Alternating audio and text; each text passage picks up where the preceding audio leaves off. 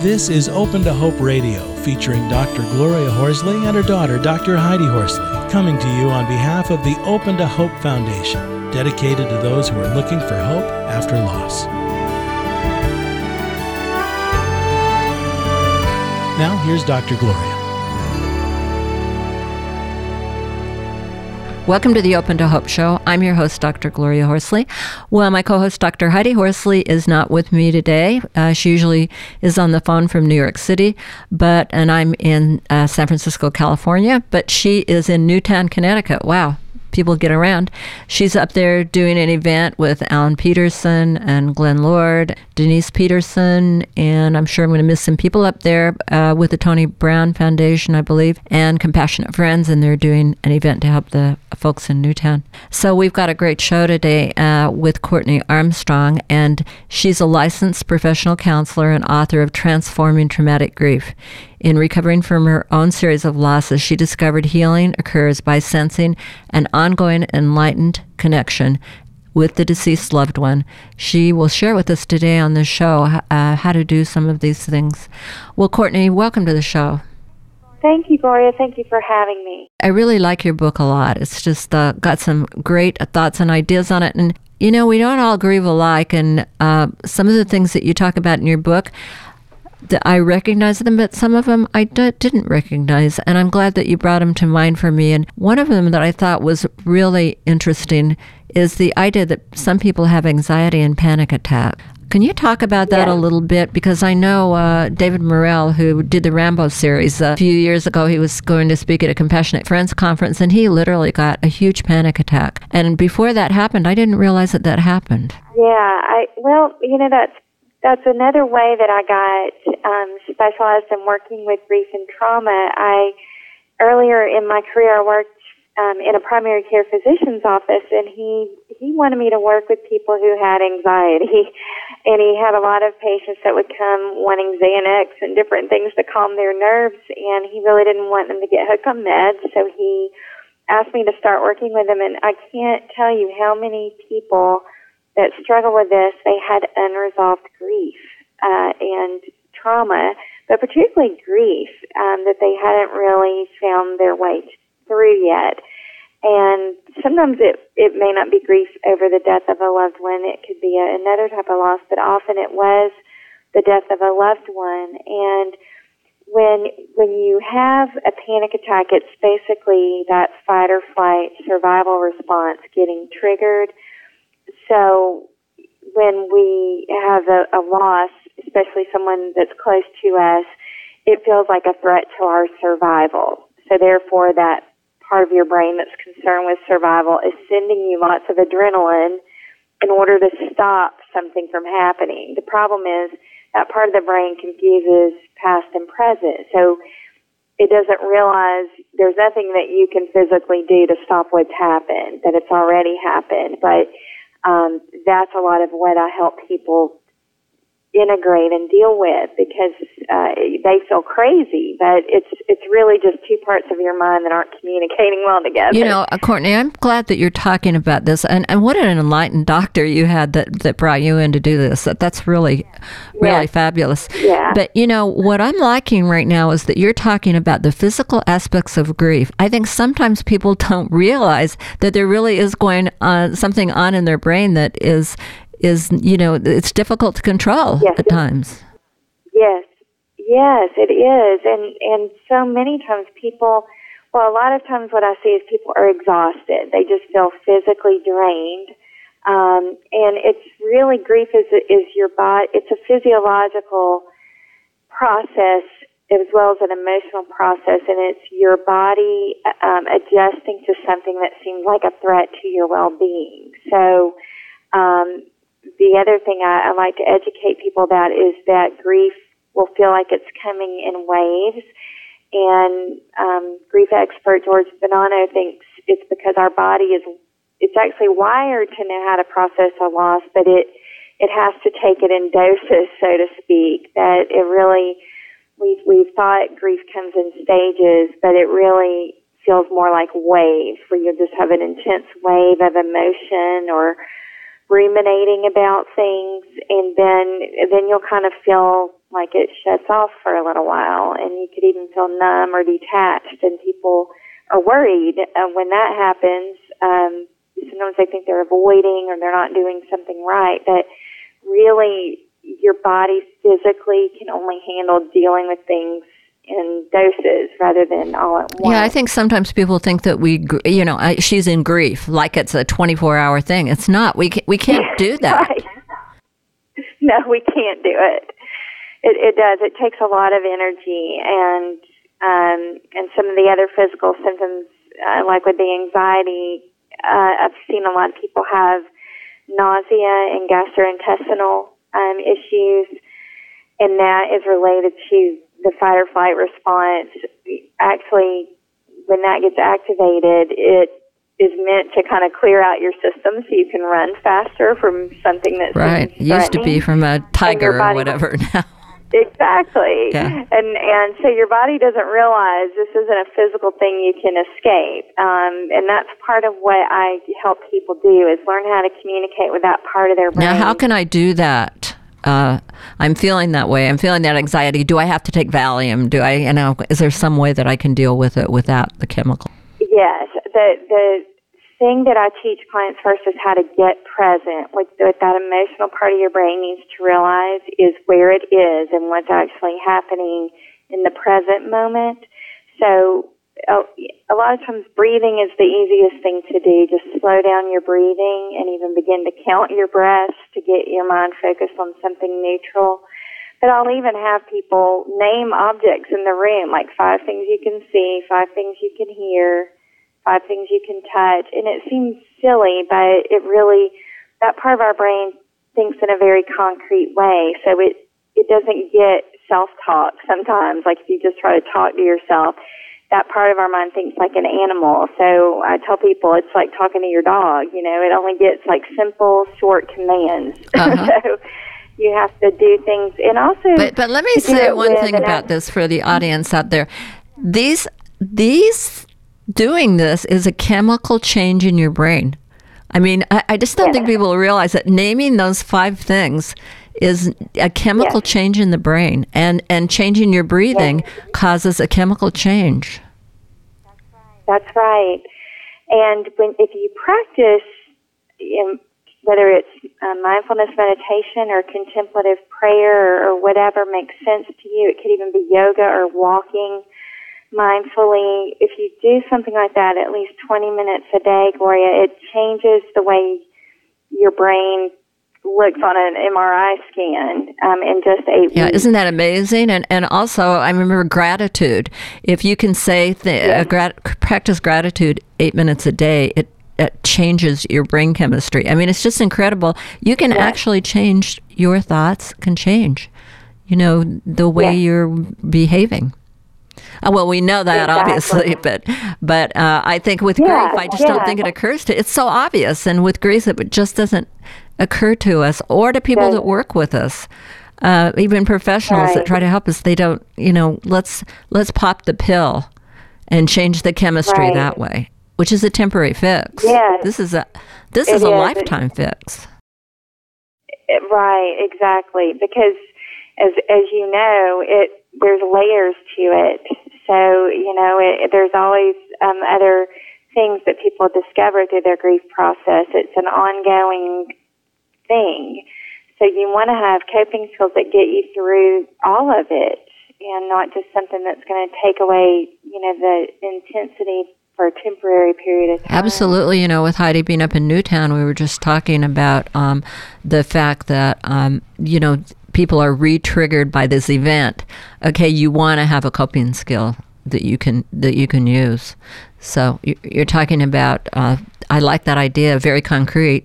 Name five things in the room, or ten, or whatever. Uh, yeah. And what are some more things? Yeah, just just to pull yourself back. The the other thing that that I do is is work with. Uh, it does help me a lot, and I work with clients now to do this. Is to think of your loved one as being okay, that something may have happened to their body, but that the essence of who they are still exists And, you know, regardless of your spiritual beliefs, there's ways that you can, uh, I guess, work that concept into whatever makes sense for you. I mean, some people feel like they literally can feel their loved one's presence. For other people, that doesn't make sense, but they can agree that that they always have the essence of what they got from that person in their heart, and that can never be lost. So, part of what when you're orienting yourself to the present is to think that the horrific event is not happening right now, um, and what is in existence is you and your connection with that person. That's always in existence.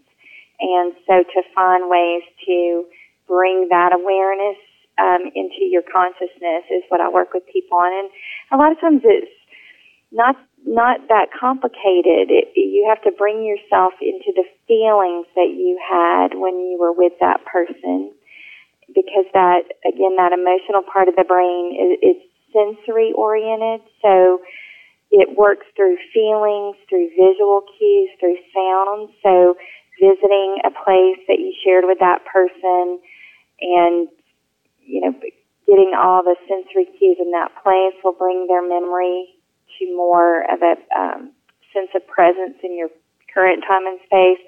Listening to music that you enjoyed with that person, um, eating their favorite foods. I mean, it, it can be simple stuff, but it really brings you back into a tangible sense of presence with them. And with traumatic loss, sometimes there's a lot of unresolved issues. So sometimes people aren't thinking of, you know, they keep re- ruminating over things that weren't so pleasant in the relationship. Yeah, that, that's so, one thing I want to ask you about is guilt and resentment. Because I know you talk about that, and that can really block block people being able to deal with grief, right? Exactly, and and that's that's the the other thing that creates a lot of physiological problems for people too, because that will just eat you up inside. So, um, part of what is helpful is to find some way to to work through some of those feelings. Either you can do that through a, a conversation with the deceased, or um, you know, writing letters and things like that. These are things that people have heard about before. But a lot of what I've learned is to also retell the story from a different vantage point. So if you retell the story while remaining what I call emotionally present and describe the story of what happened like you're an observer instead of reliving it emotionally, it will help you to get a new perspective on some things. It'll help you distance enough where you can maybe see some things that you missed before um, that were actually coming into play. There's never one cause for anything that happens. It's always a complex interaction of lots of things that were often beyond our control. You know, Katherine uh, Shear uh, talks about in the work she does uh, about, I believe she has people record their stories and then play them back to themselves. So it would be interesting to record your story as an observer and play it back to yourself. And, you know, the more things you can do like that. For some folks out there, if they're really disturbed, you may have to have a third party there with you yeah. for this. Yes. You know, I think so for support. Yeah. Yeah. Yeah. A friend or a religious leader or, you know, a counselor or whatever uh, can be yes. helpful to hold you. What if I've got a really traumatic story that I keep replaying? You know, like. Uh, well, my son was uh, actually burned to death in an automobile accident, and many years ago. And for a while, I replayed that story, and uh, I was yeah. really able to give it up. I don't. That story isn't ever the one that comes to mind for me. It's not of interest to me anymore. That's what I want to say. It is yeah, not yeah. of interest to me anymore. It used to be very interesting to me, but it is not anymore. Yes, well, that that's great. Exactly, because um, what's happening with that is, as a as a parent, especially, what mind is doing, that deeper part of the mind we've been talking about, it's it's playing that event as if it's still happening, and it's trying to get you to go do something. It's trying to get you to go stop it. You know, um, stop this. Um, and so sometimes that's what's tripping people up. There's this inner conflict about feeling responsible, like I should have done something to stop that, or, um, you know, replaying what could have been done differently so it didn't happen. But that's just keeping you stuck in the loop. And so part of just retelling the story and staying present is to signal to that deeper part of the mind that there's nothing that needs to be done. The event is finished and completed, and what there is to be done now is for you to find a way to connect with your loved one from an enlightened place of consciousness and think of them as being able to connect with you from an enlightened place of consciousness. So if there was difficulty in the relationship, I like to think that now they could connect from you with a, a more compassion, um, greater awareness. Um, now, what would you do for me to get to the state where I could do that? Is it enough just to think of it, or do you have any little cues I can yeah. give myself or something? Yeah. Well, well, what I w- what I would do, what I do generally recommend doing with people first is is to envision yourself in a in a place and thinking of your loved one as as a light and you as light and that something may have happened to your body but your essence can go on so i you know i kind of use humor with with people and say um you know, you you have a foot, but you went, wouldn't introduce yourself as a foot. You're you have a body, but you're not your body. If you came to see me today and my thumb was missing, you wouldn't say nice to meet most of you today. You know, you you get that I'm all here, even if my body or a part of my body is not here. So let's think of that, and then let's think of that uh, maybe a place where you got in touch with feelings of peace, wisdom, and excitement, like a moment in time where you saw something that just evoked this sense of awe in you. And then from there, I can lead people to, to realize that when you got in touch with that, that was your essence. It's not like that place dropped those feelings inside of you. It's, it is you. And that place brings to your awareness. It reflects that back to you. So let's think of that's who you are and your loved one has that same essence, now you're able to experience them in a more pure form, like the best of them. Right. And um, and so I use some imagery um, that really helps people get connected to that. And when when they can feel that, then it's easier for them to retell the story, like we were talking about, retell the story of whether it's the how they died or it's a regrettable conversation. We go back through and you tell it while staying present. So it's it's about not reliving it and getting into it emotionally. Um, it's not about telling it in an overly detached way either. It's where you're staying present is to the realization that as awful as this has been, they're okay and they want me to be okay too. Oh wow, I love that. Let's end on that note if they do want you to be okay too. And I, I, you know, if you've been intrigued by what Courtney said, she's written a, this wonderful book, Transforming Traumatic Grief: Six Steps to Move from Grief to Peace After the Sudden or Violent Death of a Loved One. I would definitely suggest that you get this. She's going to give you some practical ways that you can deal with it and with what she's been saying. So thank you so much for being on the show, Courtney. This is just a great book. Thank you.